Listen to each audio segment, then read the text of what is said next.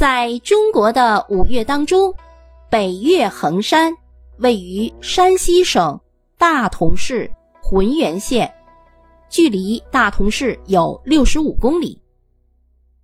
恒山被称为紫岳，又被誉为绝塞名山。一座座海拔两千米以上的山峰比肩而立，重重叠叠，气势博大雄浑。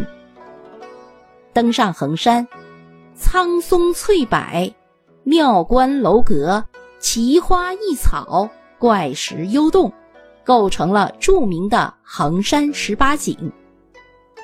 这十八景各有千秋，就犹如十八幅美丽的画卷。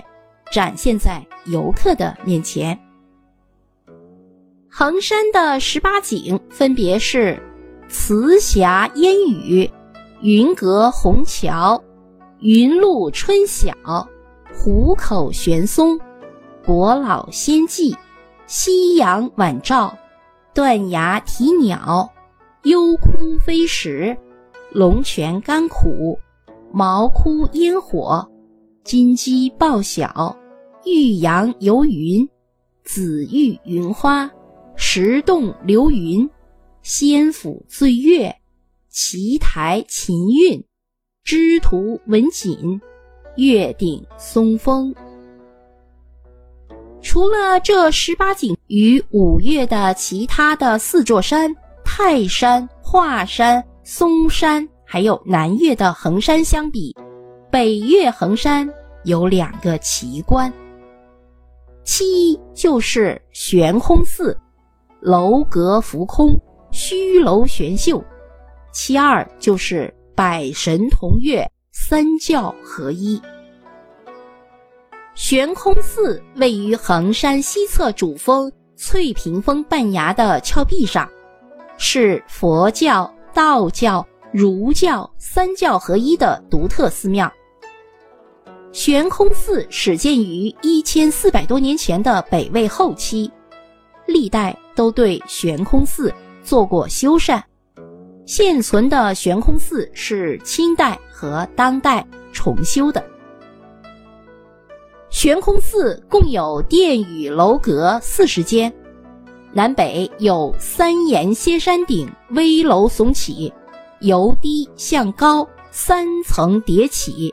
离地百余尺，附于绝壁上，三面环廊围抱。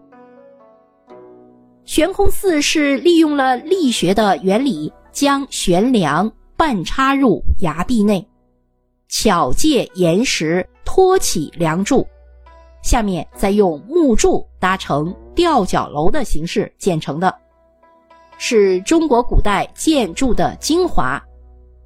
建筑特色可以概括为奇、玄、巧。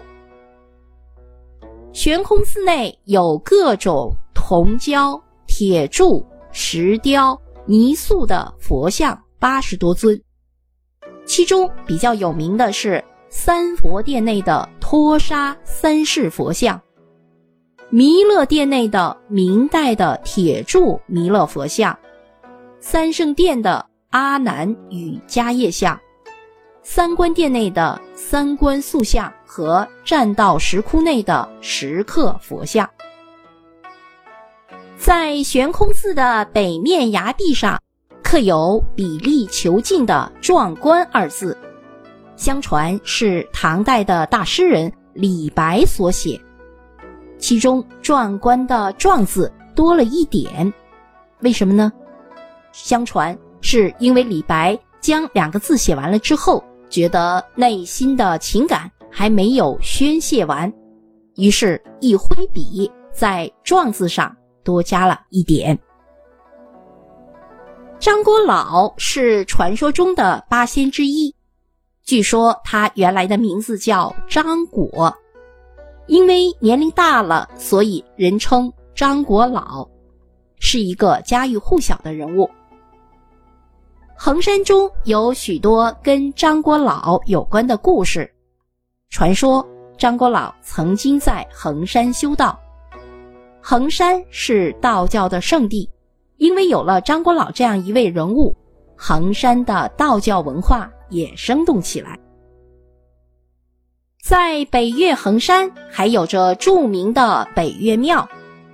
北岳庙位于天峰岭南面的石壁之下。北岳庙建于明代弘治年间，也就是公元一四八八年到一五零五年，是衡山道观群的主庙。门前有一百零三级石阶通往山门，主殿是衡宗殿，大殿前保存有明清时代的文碑二十余幢。其中的衡山真迹图碑，镌刻了衡山的全景。衡山也是历代帝王封禅之地，封的意思是祭天，禅为祭地。封禅就是指中国古代的帝王在太平盛世或者是天降祥瑞的时候，祭祀天地的大型典礼。中华五岳一直被视为江山的象征，所以作为五岳之一的衡山，当然也得到了历代帝王的多次祭祀。秦始皇、汉武帝、唐太宗李世民、元世祖忽必烈、清朝的顺治皇帝等都曾来过衡山封禅。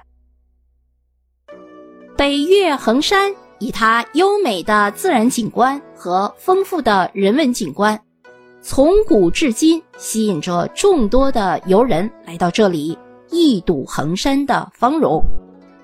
历代的名人学士，诸如李白、贾岛、徐霞客等人，也都游览过衡山圣地，并留下英勇衡山的诗章。衡山目前是国家的四 A 级旅游景区，最佳的旅游季节是四月到十月。好，听众朋友们，五月中的北岳恒山就为您介绍到这里，感谢您的收听。